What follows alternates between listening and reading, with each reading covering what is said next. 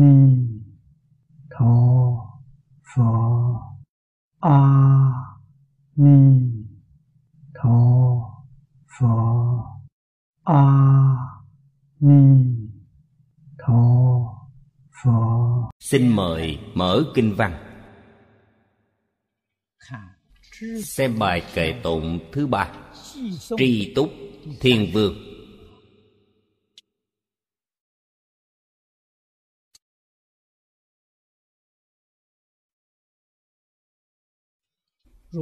Như lai vãng tích tu chư hành thanh tịnh đại nguyện thâm như hải.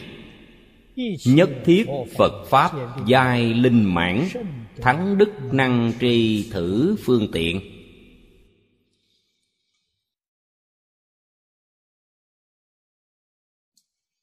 Thắng đức thiên vương. Văn trường hàng phía trước chúng ta nhìn thấy. Tối thắng công đức tràng thiên vương. Pháp môn ngài chứng được là tiêu diệt thế gian khổ tịnh, nguyện hải giải thoát môn.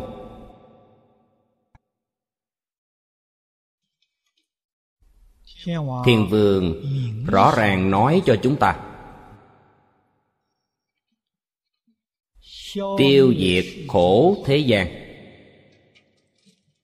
Là cần phải tịnh nguyện.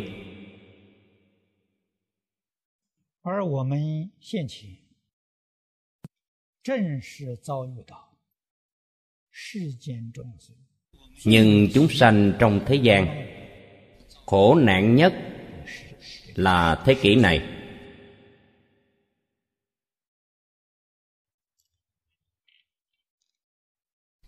Không những chúng ta phải tiêu trừ chướng nghiệp của bản thân, mà còn phải giúp tất cả chúng sanh vượt qua khổ nạn. Phương pháp là ở trong đoạn kinh văn lớn này. Cho nên, ở trong đoạn tri túc thiên vương này chúng ta đặc biệt nói rất tường tận. Hầu như mỗi vị thiên vương, chúng ta đều dùng một tiếng rưỡi, thậm chí hơn một tiếng rưỡi thời gian để giới thiệu. Tán tụng của các thiên vương. Báo cáo tu học của các thiên vương, đồng thời cũng dạy cho chúng ta mỗi một bài kệ tụng chúng tôi cũng sẵn sàng báo cáo ra cho các vị.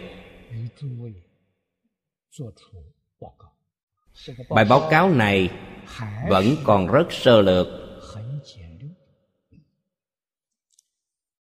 Bởi vì ý nghĩa của mỗi một bài kệ đều rất sâu rộng trên thực tế, không thể nói hết được.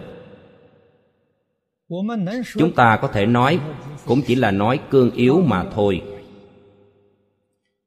Hy vọng chúng ta từ trong những cương yếu này, thật sự có thể đạt được học tập thù thắng chúng ta mới có thể được thọ dụng. Thọ dụng này là tiêu tai miễn nạn. Câu thứ nhất. Đại sư thanh lương nói rất hay.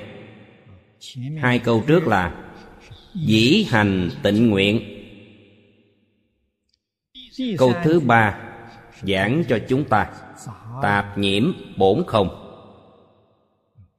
Theo lý mà nói hai câu trước thì theo sự mà nói.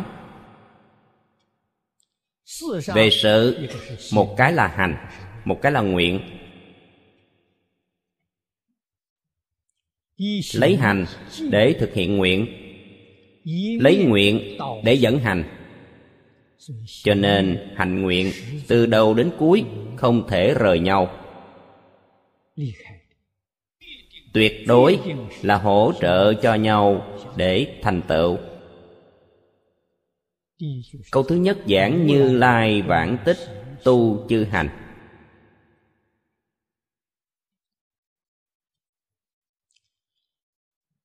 Trong kinh giảng như lai,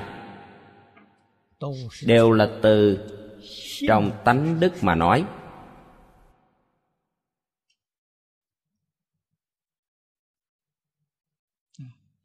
Cũng là từ trong chân như tự tánh của chúng ta mà nói. Duy chỉ có tương ứng với tự tánh. Hành này mới gọi tịnh hành. Nếu trái với tự tánh thì hành này không thanh tịnh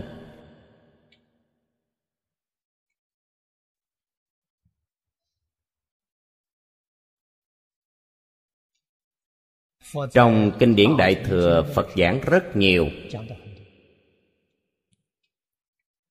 Thể của tâm tánh là thanh tịnh, tịch diệt. Trong kinh nhân vương, nói rõ cho chúng ta biết, năm giai đoạn tu học của bồ tát đây là từ phần lớn mà phân biệt. Gọi là ngũ nhẫn.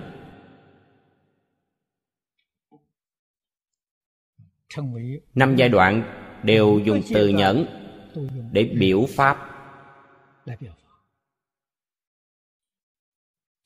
Phù hợp với, đạt được tất cả pháp là nhờ nhẫn mà phật đã nói trong kinh kim cang cho nên, trong kinh nhân vương bát nhã,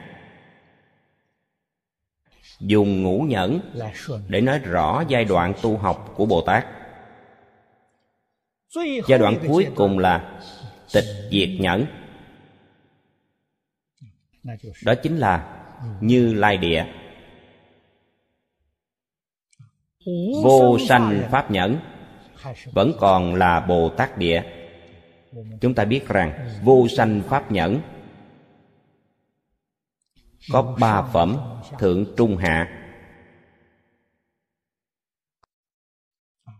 Hạ phẩm là thất địa bồ tát, trung phẩm là bát địa bồ tát, thượng phẩm là cửu địa bồ tát. Hạ phẩm của tịch diệt nhẫn là pháp vân địa bồ tát trung phẩm là đẳng giác bồ tát thượng phẩm là quả địa của phật.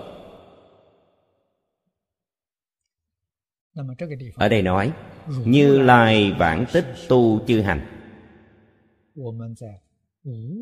Chúng ta ở trong ngũ nhẫn thuyết pháp, liền biết là tịch diệt nhẫn. Tịch diệt mới xưng tánh.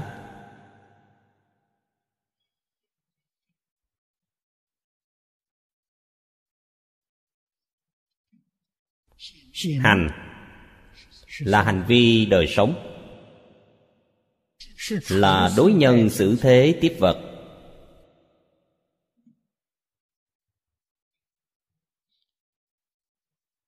Chư phật như lai. Ở đây chúng ta xưng là chư phật như lai. Ý nghĩa rất hẹp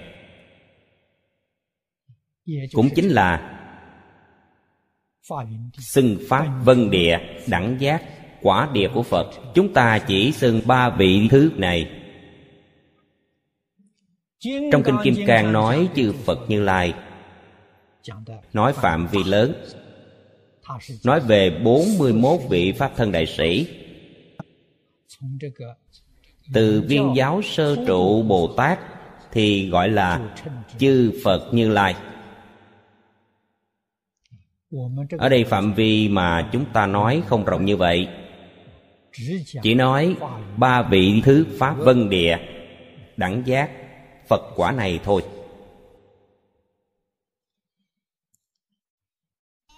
Những người biểu hiện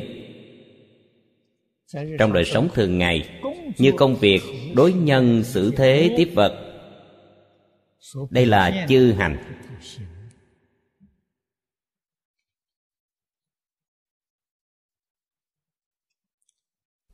những hành vi này đều tương ưng với thanh tịnh tịch diệt. Cũng chính là nói, tương ưng với tánh đức. Tương ưng với tánh thể. Đây gọi là tịnh hành.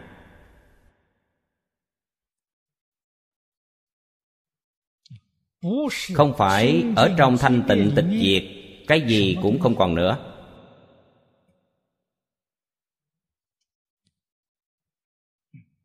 Trong thanh tịnh tịch diệt tất cả đều không còn. Các vị nghĩ xem nó còn có tác dụng gì? Đối với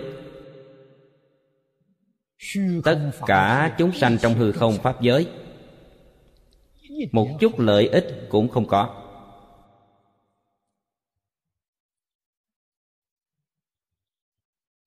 Nếu chúng ta lĩnh hội như vậy vậy là hoàn toàn sai rồi. Chính là trong phật pháp nói rộng lớn, trống rỗng. Hoàn toàn bị nằm một bên cái trống rỗng đó rồi.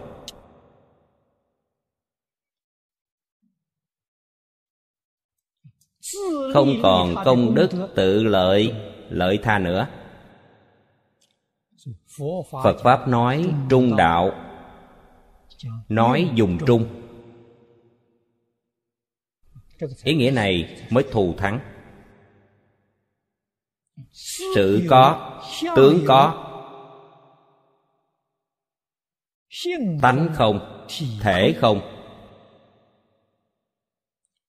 không có là một không phải hai. Đây gọi là trung đạo. Cũng chính là nói trên sự có.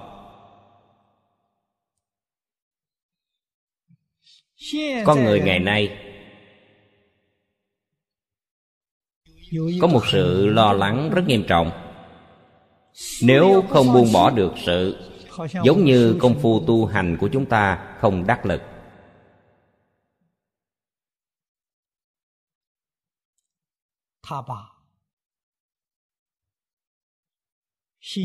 họ xem tâm tánh với sự tu thành hai việc khác nhau.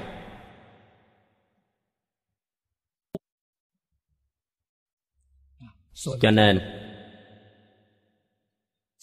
trong một số công việc nhất định sẽ làm trở ngại việc tu hành của mình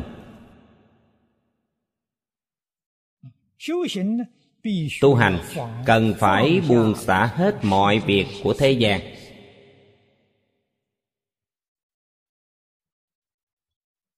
Cách nói này có sai hay không cũng không thể nói là có sai. Đối với người sơ học thì phải làm như vậy. Phải buông xả hết mọi công việc. Tại vì sao? Vì công việc sẽ làm quấy nhiễu tâm trạng của họ trở ngại tâm thanh tịnh của họ. Không thể không buông xuống. Ngay cả đại sư trí giả đời nhà tùy đều làm gương cho chúng ta thấy.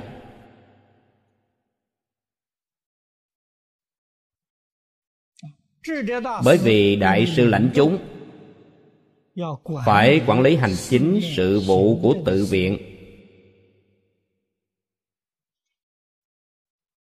Cho nên vãng sanh được phẩm vị rất thấp. Vãng sanh vào phẩm vị thứ năm. Đó là làm gương cho chúng ta xem. Ngài nói với học sinh nếu như ngài không lãnh chúng không quản lý những tạp vụ này thì phẩm vị của ngài sẽ rất cao hy sinh phẩm vị của mình. Để hộ trì phật pháp. Thế nhưng ngài có một tiêu chuẩn nhất định. Điều này chúng ta nhất định phải chú ý đến. Nhất định sẽ được sanh về tịnh độ. Phẩm vị thấp một chút cũng không sao.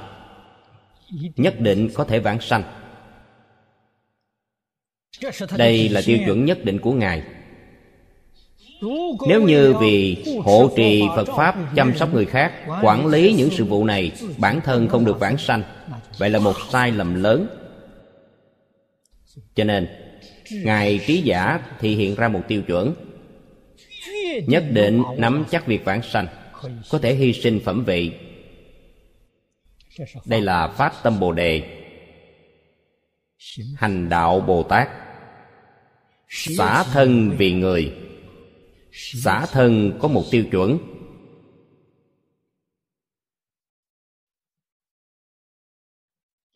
Trong truyền thuyết, đại sư trí giả là đức phật thích ca mâu ni tái sanh. Việc thị hiện của đại sư trí giả chính là đức phật thích ca mâu ni. Ở trong thời kỳ đầu của thời mạt pháp, biểu diễn một tấm gương cho chúng ta xem vì vậy, bản thân chúng ta nhất định phải có tiêu chuẩn.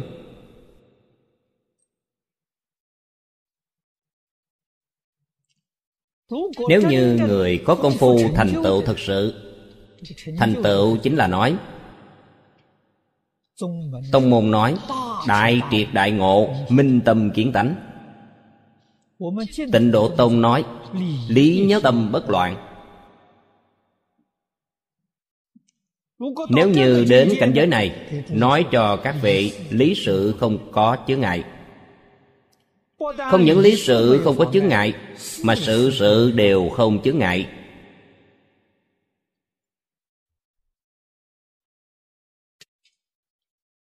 Cảnh giới này cao. Đây là cảnh giới không phải người bình thường có thể đạt được. Những việc ăn mặc của họ công việc xã giao từng ly từng tí đều là phật pháp. Nếu dùng pháp môn niệm phật mà nói hoàn toàn là niệm phật.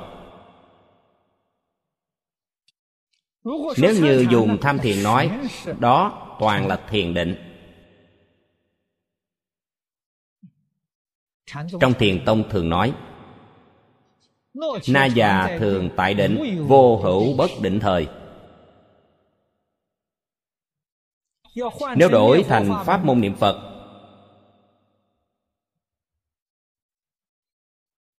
không ngoài việc niệm phật. Niệm phật không phải là niệm ở trên miệng.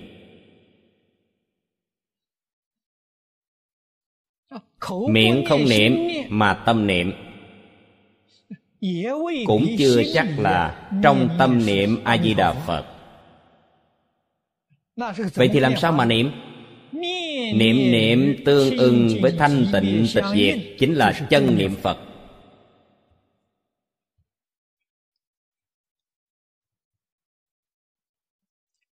Một câu a di đà phật là đức hiệu của tự tánh chúng ta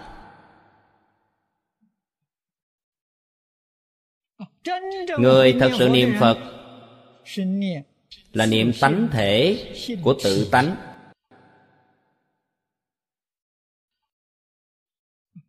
Không bám vào một câu danh hiệu phật. Các vị niệm càng thâm nhập các vị niệm là lý thể của tự tánh cuộc sống hành vi của chúng ta, từng chút một đều là sự hiển thị của tự tánh viên mãn. Đó mới gọi là tịnh hạnh thực sự. Tịnh hạnh này, phật bồ tát có biểu diễn cho chúng ta xem hay không? Có. 53 tham, trong đoạn cuối Kinh Hoa Nghiêm chính là biểu diễn.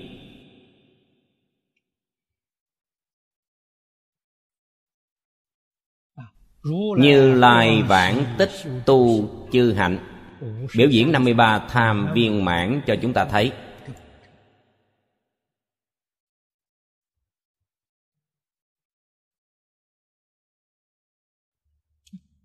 năm mươi ba vị thiện hữu này không phải là bồ tát. Người bình thường xem họ là 41 vị Pháp thân đại sĩ. Đó là nhìn từ trên tướng.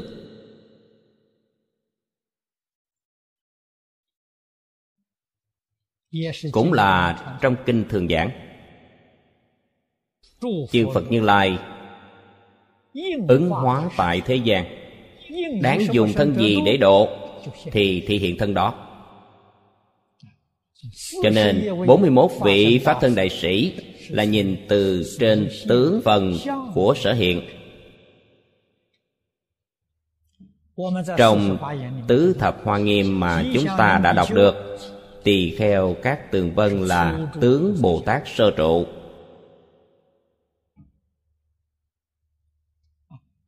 Tỳ kheo Hải Vân là tướng Bồ Tát nhị trụ. Tỳ kheo diệu trụ là tướng Bồ Tát tam trụ. Nhìn từ trên tướng.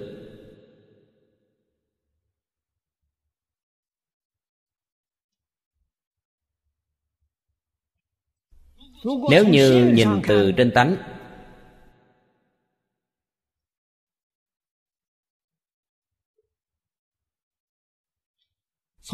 Nhìn từ trên bổn Đều là chư Phật Như Lai hóa hiện.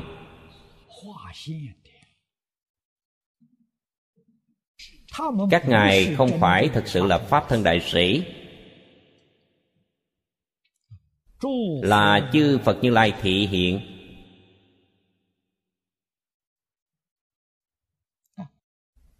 Đáng dùng thân phận Bồ Tát sơ trụ mà xuất hiện Ngài hiện ra thân phận Bồ Tát sơ trụ.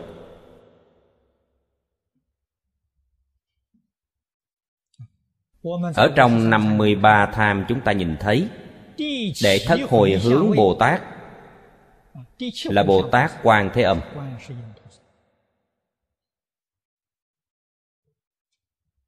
Như Lai Hóa Thân Đáng dùng thân đệ nhất vị mà được độ. Liền hiện tướng của đệ thất hồi hướng vị. Bồ Tát Quan Thế Âm trong 53 tham là đệ thất hồi hướng Bồ Tát. Mọi người chúng ta đều biết, Bồ Tát Quan Thế Âm sớm đã thành Phật rồi.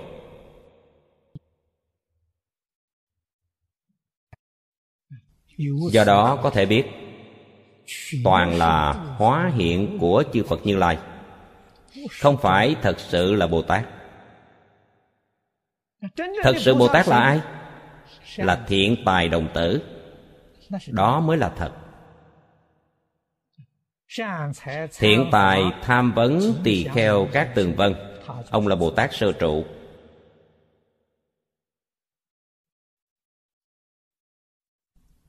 Mà các tường vân thị hiện Bồ Tát sơ trụ.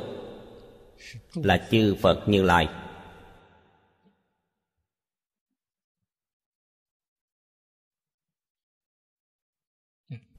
Chúng ta đọc những kinh Đại Thừa này. Đại Kinh Nhất Thừa Liễu Nghĩa. Đối với những nhân duyên bổn tích này Không thể không biết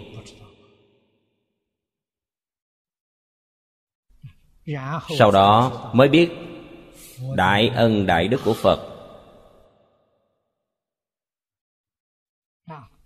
Mới thật sự lĩnh hội được Trên kinh thường nói, đệ tử phật môn không bỏ một ai.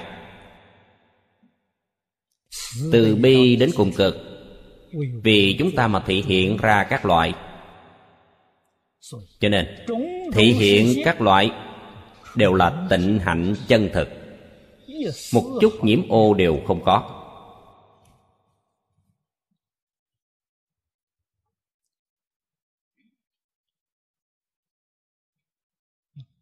Ai có năng lực?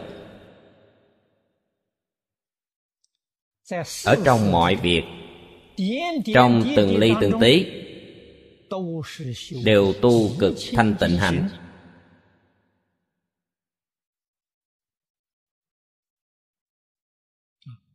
Người đại triệt đại ngộ làm được. Người minh tâm kiến tánh được. Người đắc lý nhất tâm bất loạn trong tịnh độ tông cũng được. Tại vì sao? Vì họ đã nhập vào cảnh giới không có chướng ngại. Cảnh giới không có chướng ngại là cảnh giới phật. Cũng chính là nhập phật cảnh giới nhập phật tri kiến, mà trong pháp đại thừa thường nói, họ làm được. Thế nhưng bây giờ mặc dù chúng ta không được, nhưng chúng ta cần biết. Sau khi biết, chúng ta sẽ không tạo nghiệp nữa.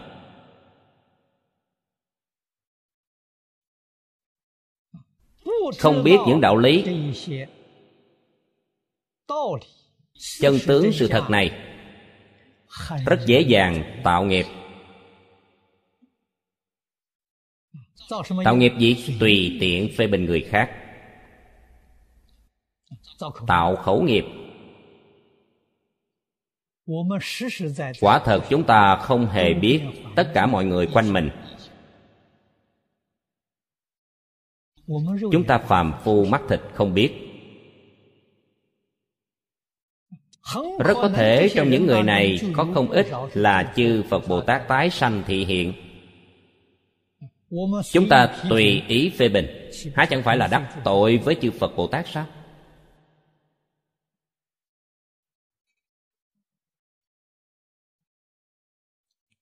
Nếu chúng ta không học hoa nghiêm thì rất khó lĩnh hội những việc này. Học hoa nghiêm mới phát nhiên đại ngộ thiện tài là một tấm gương tốt nhất cho chúng ta tu học.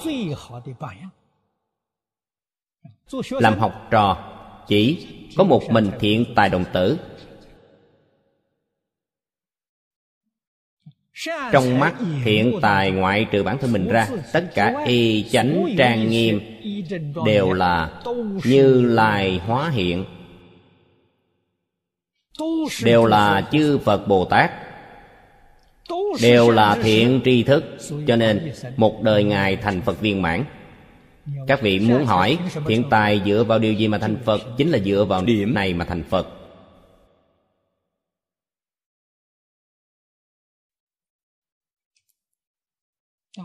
Làm thế nào thấy được? Trong kinh phật có lý luận cho chúng ta làm căn cứ. Mắt phật nhìn chúng sanh chúng sanh đều là phật ngài thành phật rồi. Chúng ta vì sao không thành phật? mắt phàm phu chúng ta thấy phật bồ tát đều là phàm phu. thấy phật bồ tát đều có sai lầm. Là sai lầm của chúng ta. chúng ta tạo tội nghiệp. Tâm của chúng ta không thanh tịnh.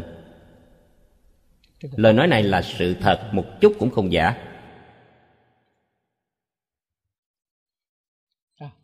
mỗi một vị đồng tu chúng ta đều biết tâm tịnh tức cõi phật tịnh.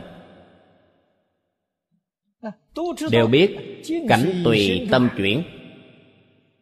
Tâm chúng ta không thanh tịnh.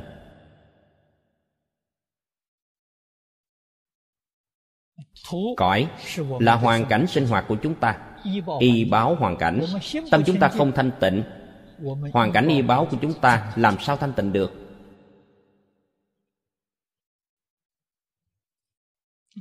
chúng ta không phải là tâm phật.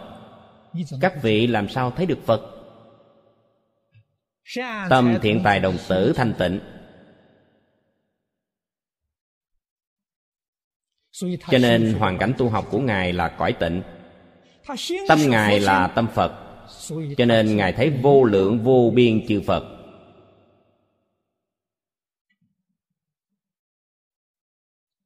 Ở trong này có một nguyên lý rất quan trọng nếu như chúng ta có thể lĩnh hội được, thì các vị một chút nghi hoặc cũng đều không có. Nguyên lý này chính là duy tâm sở hiện mà phật giảng trong kinh hoa nghiêm.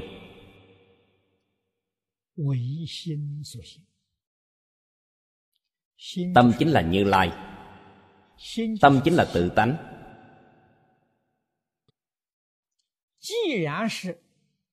đã là duy tâm sở hiện. Vậy chúng ta phải hỏi pháp nào không phải là chân tâm? Pháp nào không phải là tự tánh? Cho nên sau khi triệt ngộ tông môn nói với chúng ta nơi nơi đều là đương trái phải đều gặp nhau. Tùy ý lấy một vật không có gì không phải. Không có gì không phải nghĩa là sao? Không có gì không phải là tự tánh. Pháp nào không phải tự tánh?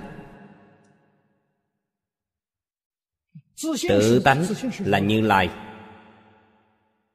Tự tánh là chân phật. Tự tánh là thể của phật.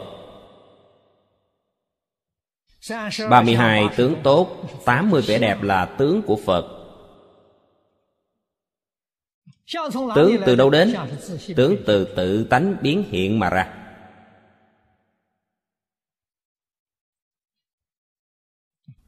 Cho nên, Chúng ta tham cứu tỉ mỉ, Duy tâm sở hiện, Duy thức sở biến,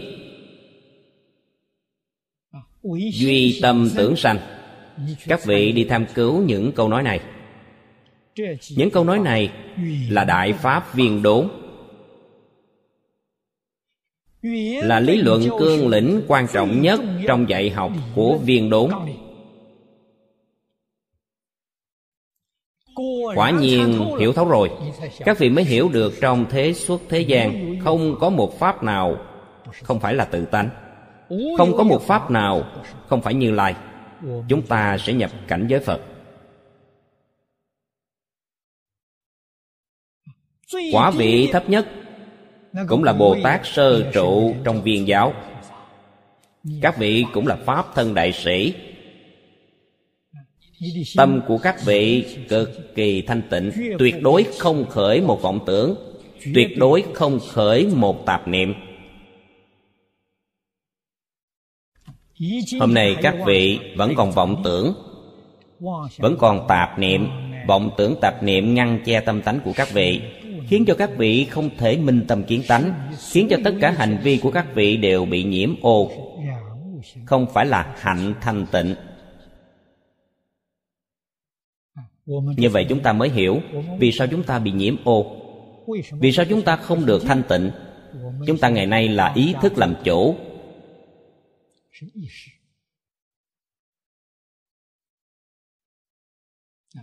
Nói rõ hơn một chút, nói minh bạch hơn một chút. Thức thứ sáu và thức thứ bảy làm chủ. Thức thứ bảy là chấp trước. Thức thứ sáu là phân biệt.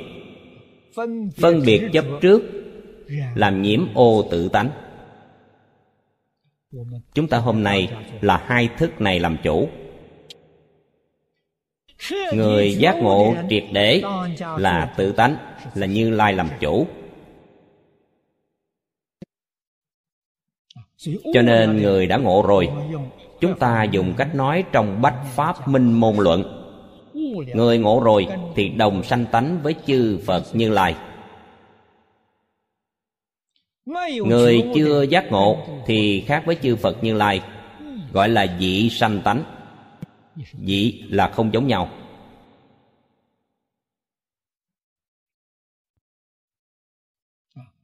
Vẫn chưa giác ngộ, các vị bồ tát thanh văn duyên giác trong mười pháp giới. Còn bao gồm tạng giáo phật, thông giáo phật. Họ đều là dùng bát thức 51 tâm sở. Họ dùng đúng lục đạo phàm phu dùng sai. Dùng lệch lạc tà ngụy. Họ dùng đúng nhưng vẫn chưa thoát ra khỏi. Vẫn là bát thức làm chủ. Trên thực tế bát thức là chỉ thức thứ sáu thứ bảy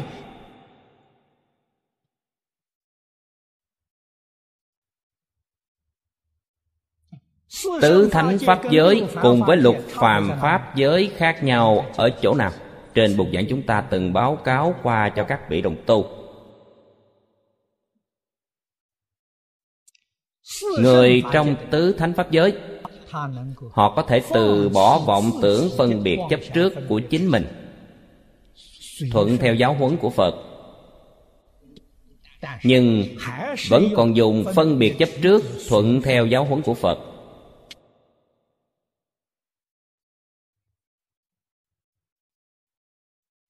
cho nên thiên thai tông nói họ là tương tự vị. Như vậy là giỏi rồi. Đã vượt qua lục đạo luân hồi rồi. Tương tự tức phật. Phiền phức của chúng ta là ở chỗ nào? Là thuận theo vọng tưởng phân biệt chấp trước của chính mình không chịu học tập phật bồ tát.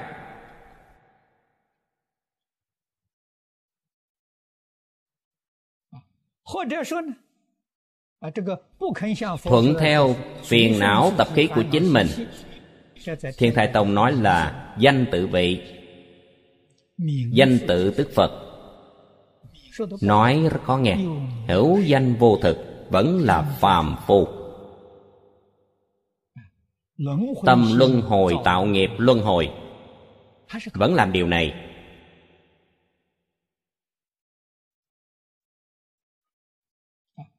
Nếu như thật sự phát tâm rồi thuận theo giáo huấn của phật bồ tát chân thành học tập học vẫn chưa giống hoàn toàn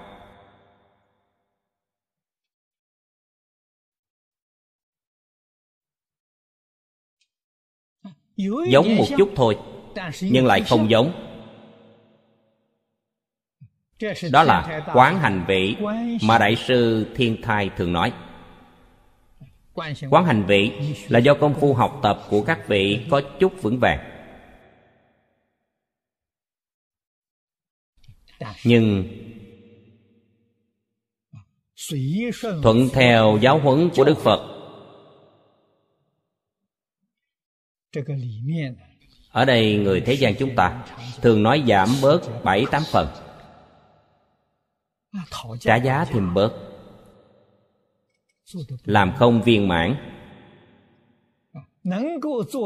Có thể làm được một phần hai phần.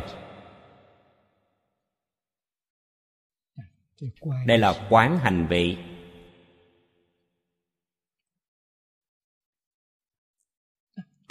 phương pháp tu hành này tuyệt đối không ra khỏi tam giới. Cũng chính là nói, tuy không thể ra khỏi lục đạo luân hồi, nhưng nhất định không bị đọa tam ác đạo. Danh tự vị là hữu danh vô thực, vẫn bị đọa vào tam ác đạo.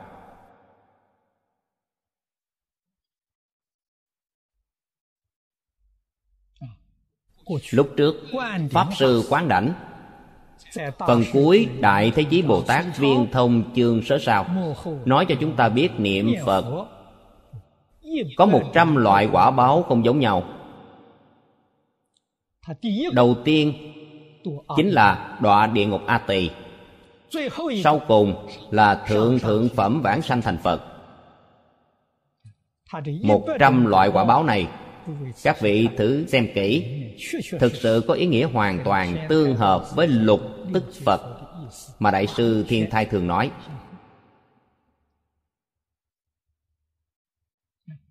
Phía trước không có biện pháp. Niệm phật vẫn phải đọa vào ta mát đạo. Đó là danh tự vị. Niệm phật có thể được phước báo trời người là quán hành vị sẽ không đọa vào tam đồ. Niệm phật đến sự nhớ tâm bất loạn vượt thoát luân hồi lục đạo. Đó là tương tự vị niệm phật đến lý nhất tâm bất loạn, phá nhất phẩm vô minh, chứng nhất phần pháp thân là phần chứng vị Phần chứng vị là 41 vị Pháp thân đại sĩ mà trong Kinh Hoa Nghiêm giảng, Phần chứng vị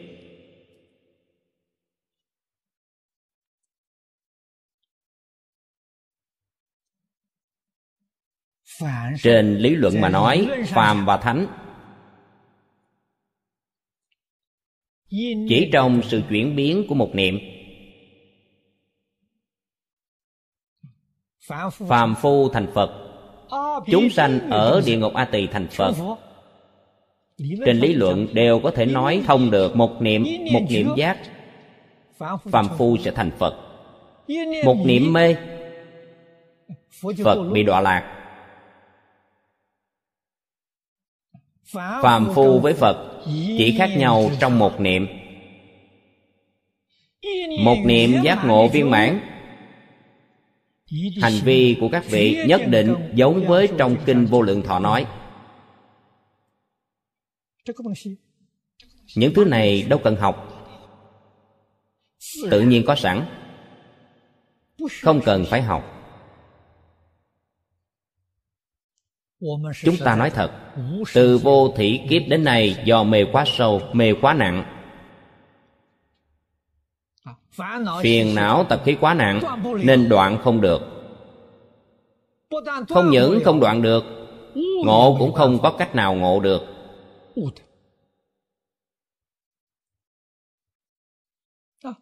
Người xưa thường nói lý có thể đốn ngộ sự phải tu từ từ. bây giờ lý này năng lực đốn ngộ của chúng ta đều không có. Các vị nói, chướng ngại này lớn biết bao. Chúng ta do ngày ngày huân tập, cho nên ngộ của chúng ta là tiệm ngộ. Mỗi ngày đọc tụng, mỗi ngày diễn thuyết, thảo luận.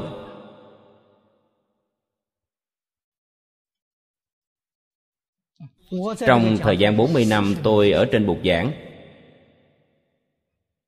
Nói cho mọi người, Trong 40 năm tôi chưa từng gián đoạn.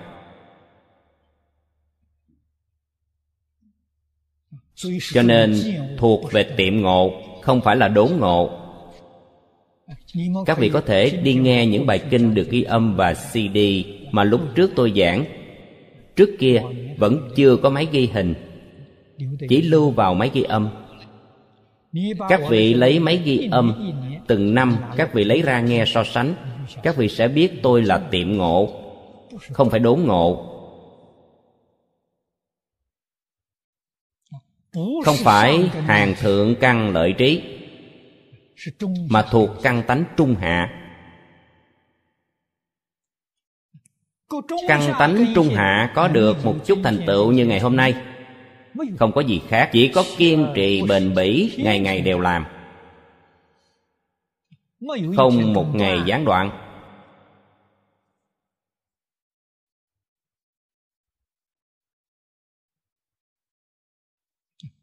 chính mình luôn hiểu căn tánh của bản thân mình. Như vậy mới dễ. Không biết căn tánh của chính mình thì rất khó khăn. Chúng ta biết căn tánh của chính mình là trung hạ căn tánh hơn nữa phần hạ chiếm nhiều hơn phần trung thì chiếm ít hơn.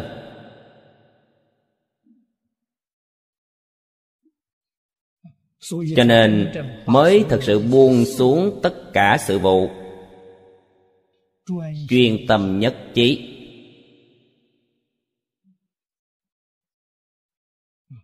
Một đời tôi không dám xây đạo tràng không dám hướng dẫn chúng điều này mọi người đều biết.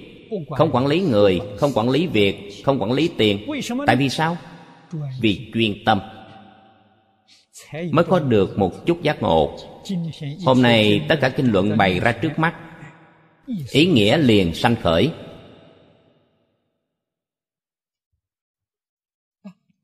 Nếu như tôi cũng giống như những pháp sư khác, cũng đi xây đạo tràng, quản người, quản việc nói thật lòng, kinh điển bày ra thì con mắt đó cũng là đen. Nhìn không ra được ý nghĩa của kinh điển. Nhìn không ra được thì làm thế nào? Theo chú giải của người xưa nói. Nếu có một chút thành ý, có một chút tâm cung kính, chú giải không nói sạch thì được xem là tốt rồi nhưng theo chú giải của người xưa cũng không dễ dàng.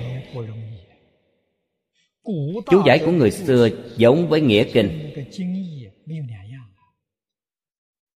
Chúng ta hiểu được vô lượng nghĩa của từng câu từng chữ trong kinh. Người xưa chú giải từng câu từng chữ cũng là vô lượng nghĩa. Nếu như các vị không có chỗ ngộ, nói theo chú giải của họ, theo văn mà giải nghĩa trong nhà phật nói, oan cho ba đời chư phật. Đại đức tổ sư cũng kêu oan. Các vị hiểu sai ý nghĩa của tôi.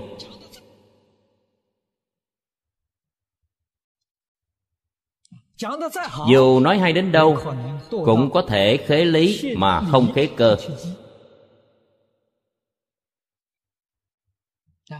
Sai lầm của các vị rất ít trên lý nói không sai nhưng người nghe không được thọ dụng. Mắc phải tật này. Tật bệnh càng nghiêm trọng hơn là cầu khế cơ. Nói nghe hay nhưng làm trái với tông chỉ. Khế cơ mà không khế lý sai lầm đó lớn. Đọa lạc đó thì sâu sẽ đọa vào khổ cho nên luôn phải có chỗ ngộ. Chỗ ngộ là chính mình nhất định phải có cảnh giác cao độ. Cần bài trừ chướng nạn của chính mình.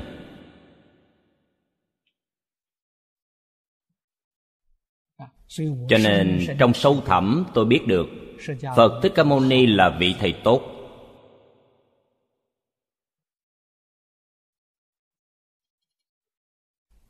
thật sự là mô phạm điển hình tốt. Một đời phật không có xây đạo tràng. Lúc không có nơi trú ngụ, chỉ trú dưới gốc cây, ngày ăn một bữa.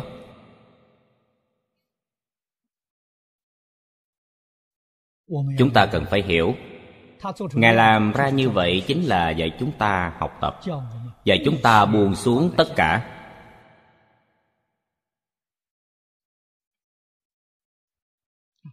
Năm xưa khi phật còn tại thế những đạo tràng lớn giống như kỳ thọ cấp cô độc viên trúc lâm tịnh xá đều là do cư sĩ xây. Người xuất gia không liên quan. Các cư sĩ lễ thỉnh đức phật ngài đem theo đệ tử đến nơi này giảng kinh thuyết pháp hoằng pháp lợi sanh phật chỉ đến làm khách, không phải làm chủ nhà. Sau khi tôi học phật, tôi nhìn ra được. Cho nên chủ trương của tôi, đạo tràng nhất định phải là người tại gia. Người xuất gia chỉ chuyên tâm hành đạo, không nên quản những việc rắc rối này.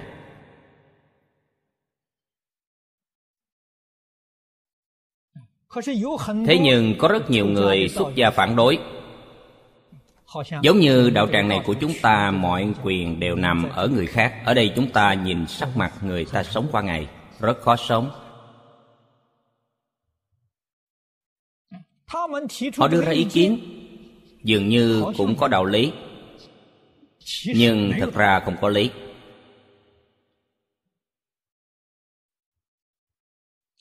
Chúng ta xuất gia xuất gia thì không có nhà. Xuất gia lại xây đạo tràng, không phải là trở về nhà sao? Các vị có quyền trong đạo tràng. Các vị ra khỏi ngôi nhà nhỏ. Nhưng lại vào ngôi nhà lớn. Thực sự đã trái với ý nghĩa của người xuất gia. Mỗi ngày có nhiều nhân sự phức tạp ở xung quanh. Các vị làm gì có thời gian tụng kinh? Giáo lý không hiểu. Các vị làm sao hành trì được sự tu hành của các vị?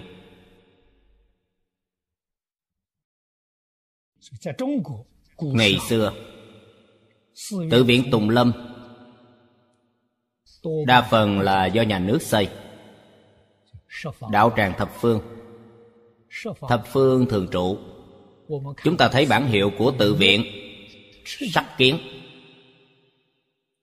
Sắc kiến là do hoàng đế hạ lệnh xây.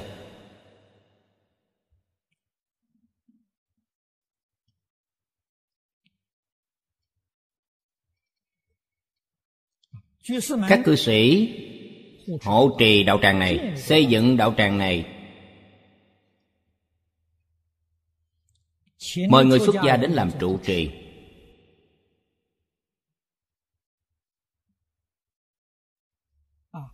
Đến quản việc hành chánh của đạo tràng này. Đó là đặc sắc của phật giáo trung quốc. Các vị phải biết, đức phật thích ca năm xưa còn tại thế. Các vị xem kỹ kinh luận. Kỳ thọ cấp của độc viên, có tên gọi trụ trì hay không? Phật thích ca mâu ni có làm trụ trì hay không? Không có.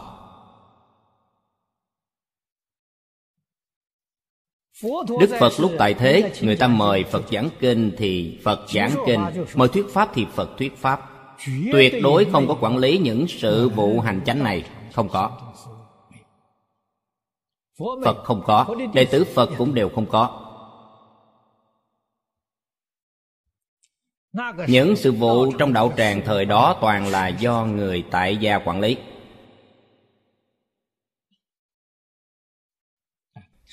Đây là do sau khi truyền đến trung quốc mới có sự biến đổi lớn. Người xuất gia quản lý sự vụ hành chính.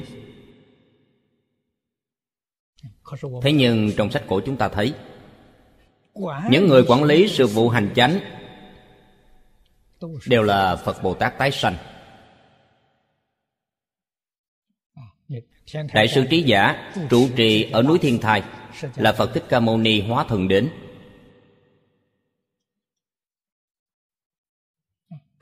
Nghĩa là nói ngài đến làm công quả.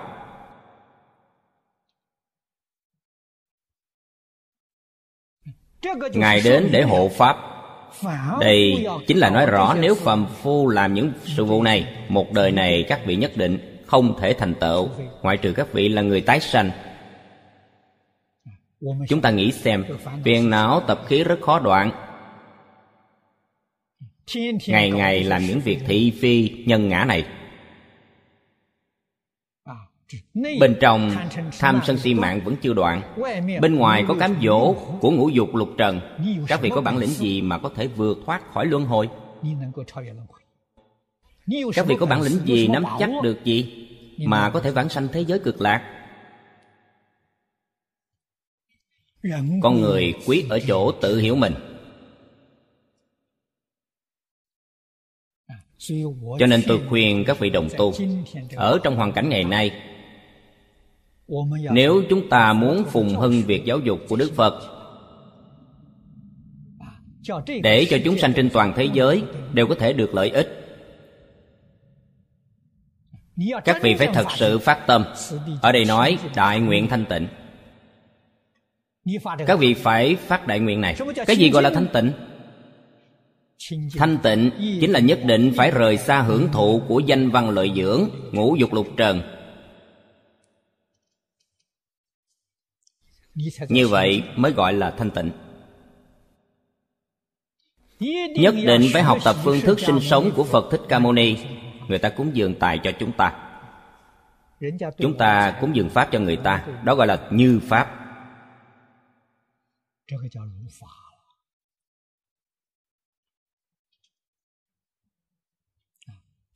Phật thị hiện làm gương như vậy.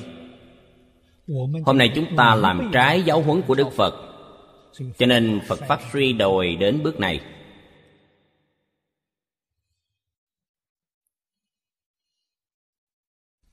Một đời thế tôn dạy học chưa bao giờ hỏi lấy một đồng tiền của người khác.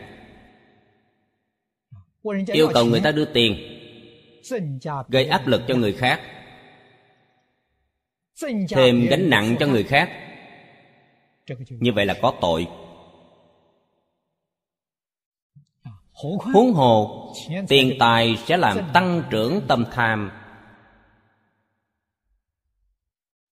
Càng nhiều càng muốn thêm càng nhiều càng không bỏ được. Sau này sẽ đi về đâu? Đọa vào ngạ quỷ địa ngục súc sanh. Bị những thứ này hại.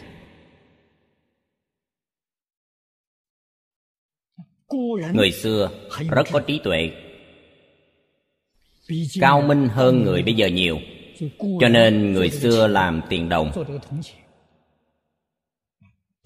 hình dạng của đồng tiền như thế nào? Dạng hình dây xích.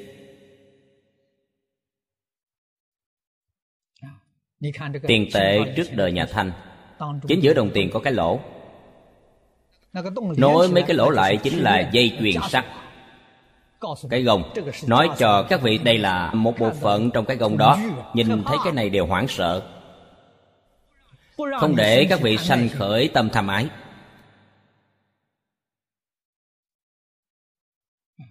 Những đồ vật này là hữu dụng, nhưng tuyệt đối không thể tham trước. Tham trước dây chuyền đó, thì dây xích sẽ kéo các vị xuống địa ngục. Người đời xưa làm ra vật này là có đầy đủ trí tuệ.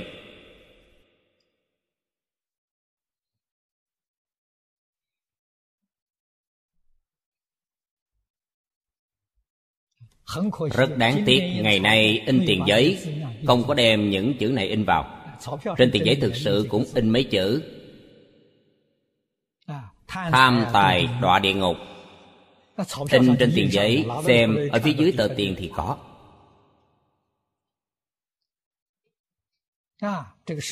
Những tai nạn thời nay, trên kinh phật nói cho chúng ta, tham sẽ gặp phải nạn nước, tham là nước tại vì sao lại có lũ lụt do tâm tham quá nặng?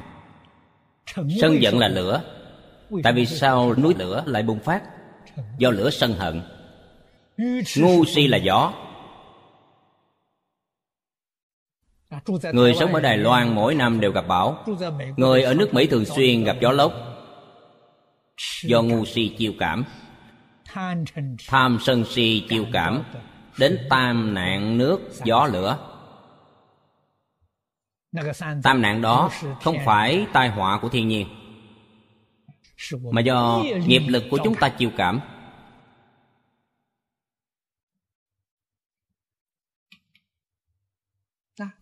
Cho nên phía sau mỗi tờ tiền đều phải in lên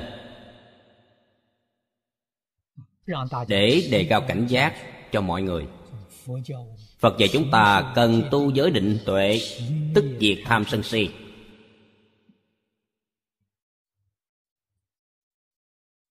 Lời giáo huấn này chúng ta nhất định phải ghi nhớ. Phải xem trọng. Phải thực hành.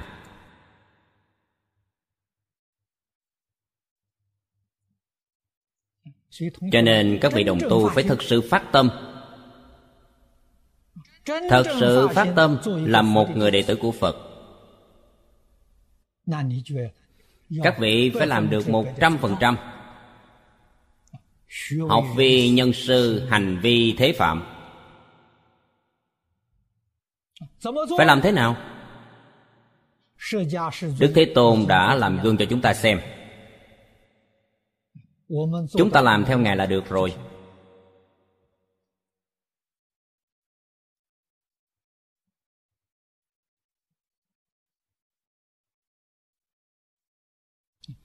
trong đạo tràng này có thể thu nhập kinh điển.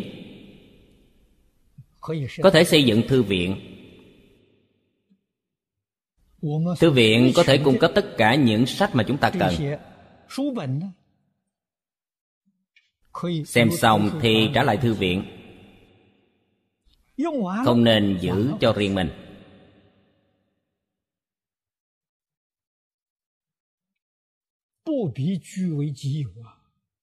giữ cho riêng mình, đó là làm tăng thêm gánh nặng cho mình.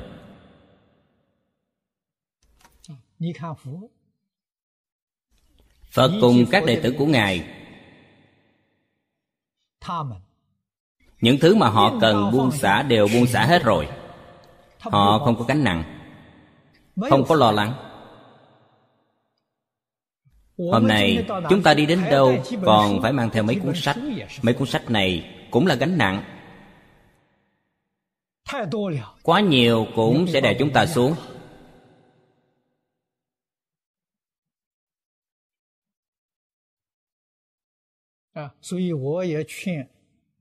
cho nên tôi cũng thường khuyên vài vị đồng tu của tôi. Hôm nay chúng ta đi ra ngoài. Chỉ mang theo ba cuốn sách. Những gì mà bản thân chúng ta học chúng ta đi khuyên dạy người khác chúng ta mang theo một cuốn kinh vô lượng thọ mang theo cuốn di đà kinh yếu giải mang theo một cuốn kinh hoa nghiêm.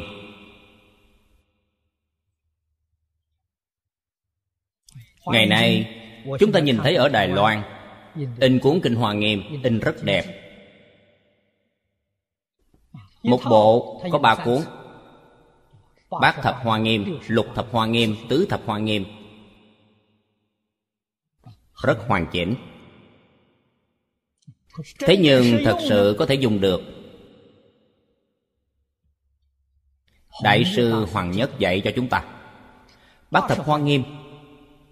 Chúng ta học đến quyển thứ năm mười chín.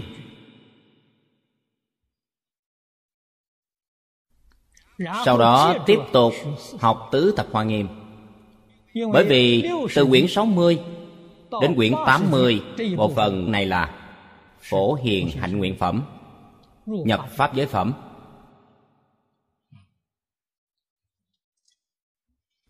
Bản dịch này chỉ bằng một nửa của nguyên bản. không hoàn chỉnh. Tứ thập hoa nghiêm là một bản hoàn chỉnh phổ hiền hạnh nguyện phẩm. Rất khó có được bốn mươi phẩm kinh văn trong kinh hoa nghiêm. Trưởng giả lý nói là bốn mươi phẩm. Bây giờ bản dịch đời đường là ba mươi chín phẩm. Trong bốn mươi phẩm kinh này, chỉ có một phẩm nhập pháp giới, hoặc là nói một phẩm phổ hiền hạnh nguyện phẩm này là hoàn chỉnh. Còn những phẩm còn lại đều thiếu sót không trọn vẹn. Cho nên Đại sư Hoàng Nhất dạy chúng ta đọc 99 quyển Kinh Hoa Nghiêm. 59 quyển thêm vào Tứ Thập Hoa Nghiêm Thành ra 99 quyển. Đây là bản tiếng Hoa hoàn chỉnh nhất của chúng ta. Chúng ta nên đem bát thập hoa nghiêm thêm vào 59 quyển này. Phía sau thêm tứ thập hoa nghiêm. In thành một bộ kinh có 99 quyển. Chúng ta mang theo cũng tiện. Đọc tụng cũng tiện. Giải thích cho người khác cũng tiện. Cho nên, tôi phải ủy thác các vị đồng tu Ở Đài Loan in cho tôi một bộ kinh này, làm theo lời dạy của đại sư hoàng nhất. Đọc tụng hoa nghiêm đại sư có một bài văn in ở phía trước.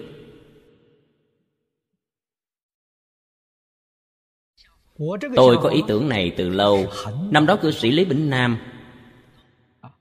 khi ở tại thư viện từ quan giảng kinh hoa nghiêm, thì tôi có đóng góp ý kiến với ông. Bởi vì tôi xem bài văn này của đại sư hoàng nhất. tôi rất hoan hỷ. Hy vọng có thể làm được như vậy. Lúc đó thầy lý nói với tôi ông nói chúng ta đọc tụng học tập cần nên dựa vào lời giáo huấn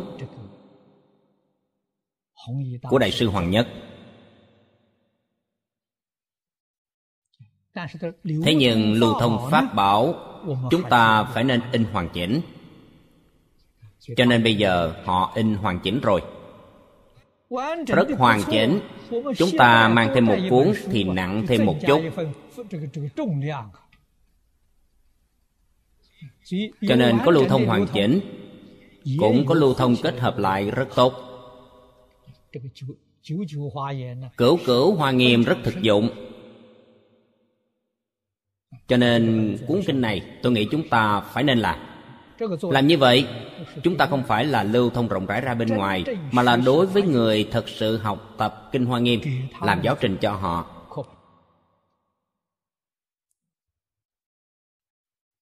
Lưu thông ra ngoài, chúng ta phải làm hoàn chỉnh, lục thập, bát thập, tứ thập. Một bộ ba cuốn này làm rất hoàn mỹ. Tôi nghĩ ngoài ra chúng ta nên in thêm một cuốn biệt cứng, tiện cho bản thân chúng ta thọ trì học tập.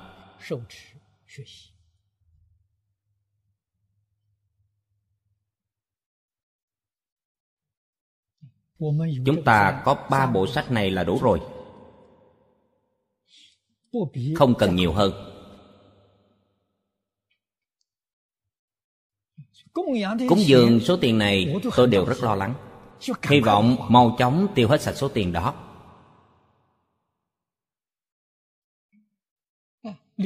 giữ lại đây rất phiền toái rầy ra tuy tiền bây giờ không cần tự mình giữ đem để ngân hàng nhưng đem gửi ngân hàng cũng là một việc làm bận tâm tài khoản ngân hàng được hủy bỏ đi rồi các vị nói cái tâm này thoải mái biết bao người mới thực sự được đại tự tại. Một chút lo lắng bận tâm cũng không có. Chúng ta học phật phải học cho giống.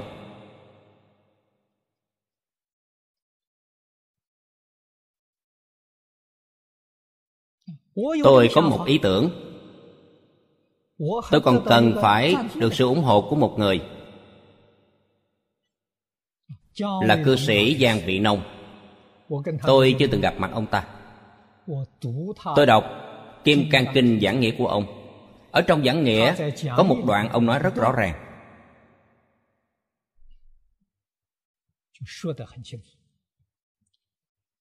Cách nhìn của ông.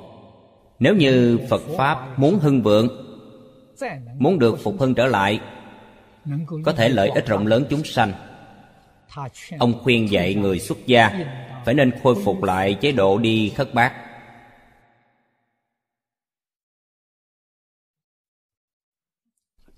Ở trong giảng nghĩa, ông có kiến nghị.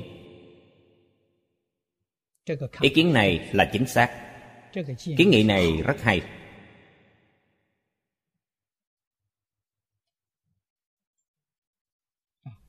Bắt buộc phải biết lợi ích thù thắng nhất của thế xuất thế gian.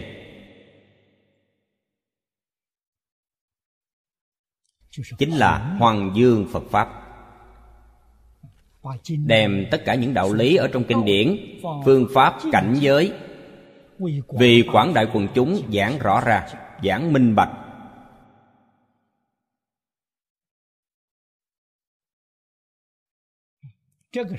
đây là từ bi cứu độ thật sự.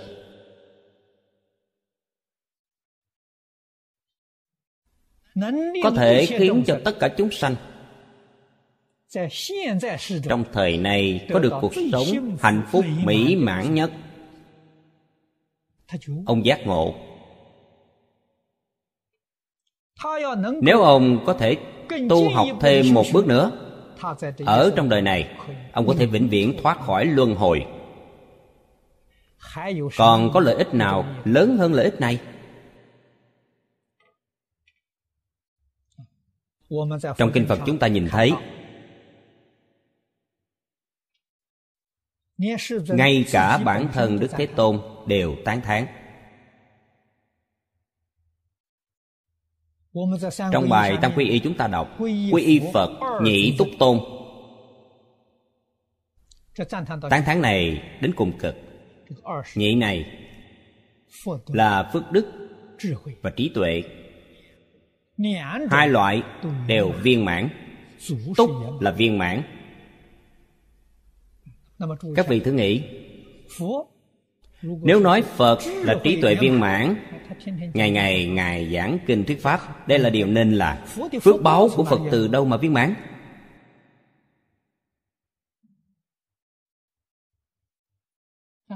Phật thường nói với chúng ta bố thí tài thì được tài phố bố thí pháp thì được thông minh trí tuệ bố thí sự vô ý được sức khỏe trường thọ. Ba loại quả báo này phật đều viên mãn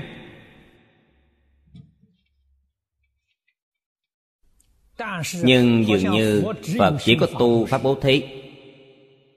Không có tu tài bố thí. Đó là do chúng ta sơ tâm không để ý. giảng kinh thuyết pháp. Nội dung các vị giảng là pháp bố thí.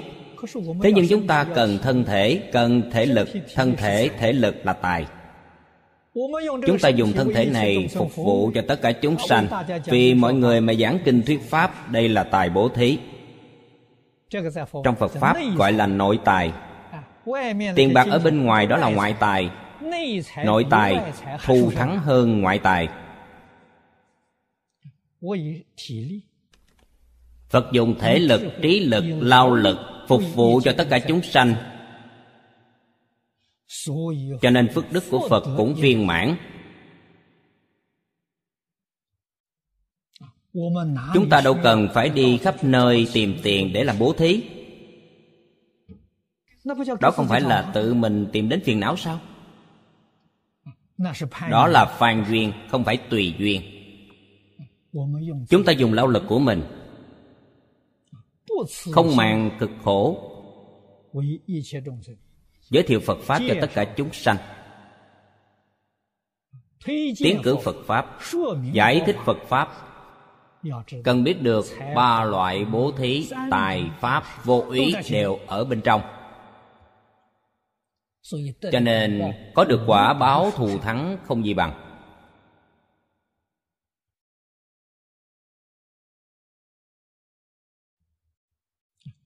Trong cảm ứng thiên hội biên dẫn chứng ra rất nhiều phật pháp. Chúng ta đều đã từng đọc qua.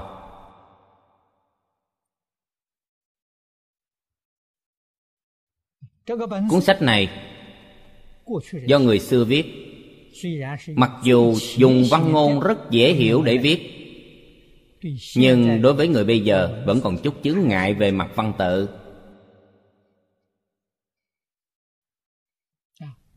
người có lòng tốt phát tâm, phiên dịch cuốn sách này thành văn bạch thoại. Tốt.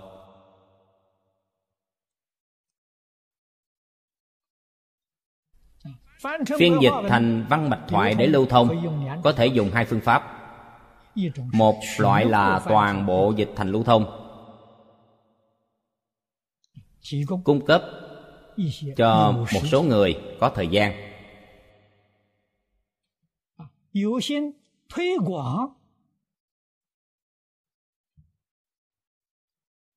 có tâm quảng bá dạy học cảm ứng làm tài liệu cho họ giống như là cung cấp tài liệu cho thầy giáo lại biên thành cuốn sách rất nhỏ gọn lưu thông rộng rãi cúng dường cho đại chúng trong xã hội. họ không có nhiều thời gian để nghiên cứu. Nhìn thấy nội dung quá nhiều họ không muốn xem. Cho nên cuốn sách này càng đơn giản nội dung càng ít thì họ càng tiếp nhận. Như vậy có thể khiến cho họ khởi lòng tin để họ nhập môn. Nhập môn lại muốn nghiên cứu sâu hơn nữa. chúng ta có những thứ tường tận cho họ hai phương diện này đều làm được hết. Việc này chúng ta cần phải chăm chỉ, nỗ lực đi làm.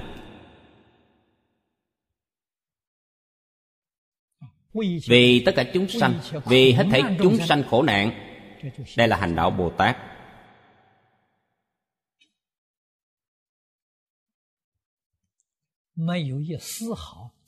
không hề xen vào chút tự tư, tự lợi nào. Đây gọi là tịnh hạnh. Đây chính là tịnh nguyện.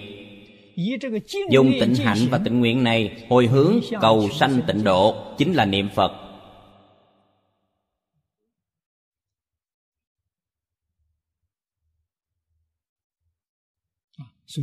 Tu hành như vậy, tự lợi lợi tha hoàn toàn dung hợp thành nhất thể tự lợi không chướng ngại lợi tha lợi tha không chướng ngại tự lợi。tự lợi chính là lợi tha lợi tha chính là tự lợi。đây là dạy học viên đốn trong hoa nghiêm。chúng ta đoạn tận sạch sẽ những âu lo nghi hoặc。tâm thanh tịnh hiện tiền đừng cho rằng tự lợi là không thể lợi tha.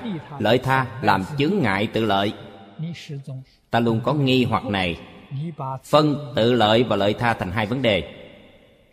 Không biết nó là một thể hoàn chỉnh.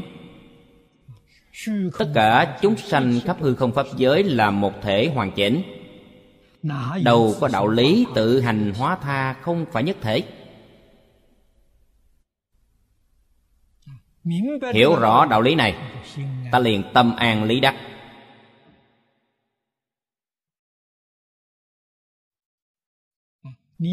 Có thể khế nhập cảnh giới đại tự tại.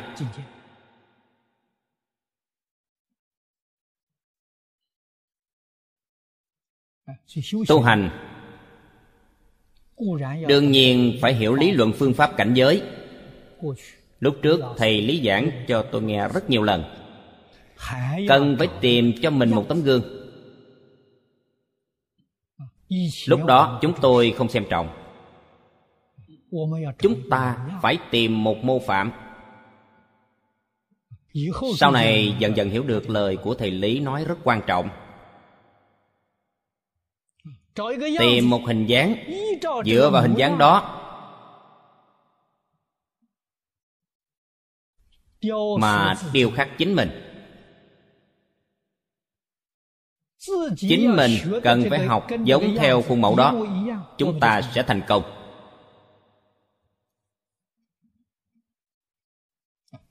Cho nên năm đó thầy lý luôn dạy tôi.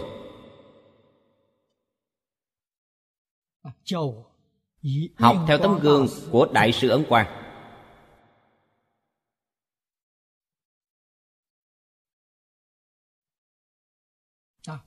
tiêu chuẩn thấp nhất của người xuất gia là phải học theo tấm gương của ngài. Đại sư ấn quang không còn nữa. Nhưng văn sao của đại sư ấn quang còn? Mỗi ngày đọc tụng y giáo tu hành. Như vậy là học theo đại sư ấn quang. Nhiều năm như vậy tôi giảng kinh hoàng pháp trong và nước ngoài. Tôi giới thiệu cho mọi người là làm theo tấm gương của phật a di đà càng thù thắng càng nhanh. Chúng ta học phật a di đà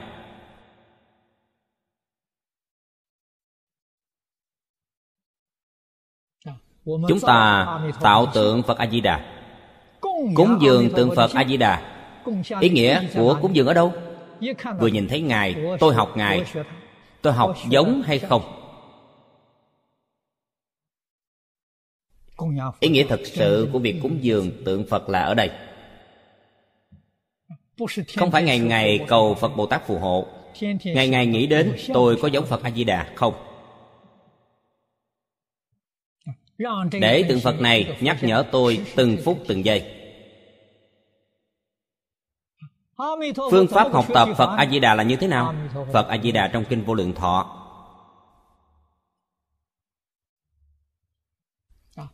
Mỗi chữ mỗi một câu của bộ kinh này ý của kinh chúng ta hiểu được bao nhiêu?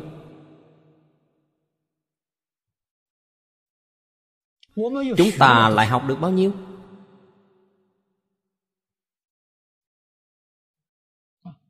những điều chúng ta hiểu nhất định phải chăm chỉ học được. Thế mới giống. Những điều các vị học được lại giúp các vị thâm nhập lại giúp các vị lý giải giải với hành vĩnh viễn hỗ trợ cho nhau thành tựu. Nếu như các vị giải mà không thể hành thì sự giải đó của các vị cũng chỉ dừng ở đây. Các vị không thể đi lý giải sâu hơn rộng hơn nữa.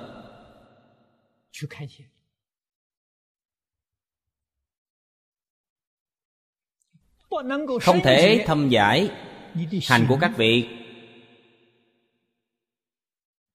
Cũng có giới hạn. Chỉ dừng ở cảnh giới này không có cách gì để thăng hoa. Cho nên giải giúp hành hành giúp giải vĩnh viễn không có ngày dừng. Trong quá trình tu học của các vị trên thực tế quá trình tu học chính là quá trình sinh hoạt của chúng ta.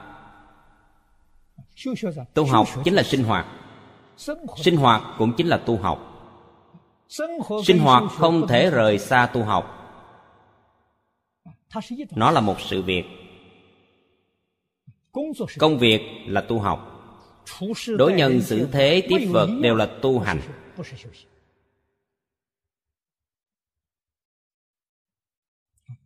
Tuyệt đối không phải nói mỗi ngày tôi đọc được bao nhiêu biến kinh, niệm được bao nhiêu danh hiệu phật, lại được bao nhiêu lạy.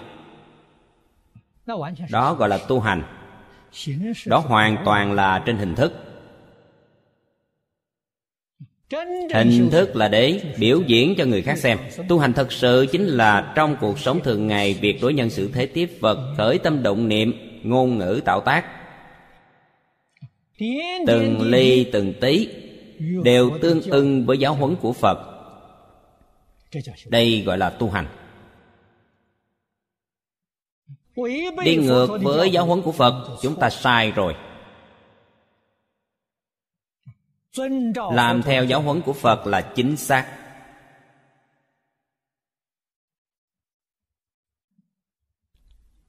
Sự hành trì của phật a di đà chính là sinh hoạt của phật a di đà cũng chính là sự sinh hoạt hành trì trong quả địa của tất cả chư phật như lai đều ở trong kinh vô lượng thọ. Kinh vô lượng thọ các vị phải hiểu là lược thuyết này. Chỉ nói cương lĩnh, nói kỹ là ở bộ kinh đại phương quảng phật hoa nghiêm. Cho nên chúng ta phải nhận thức rõ ràng, phải xem minh bạch kinh hoa nghiêm là gì. Kinh hoa nghiêm là chú giải của kinh vô lượng thọ.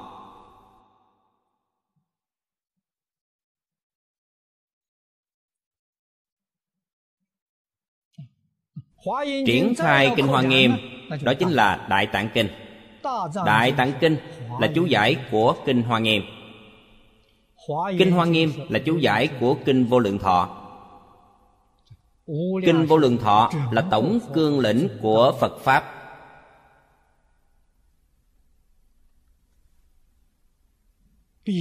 Quan trọng hơn tất cả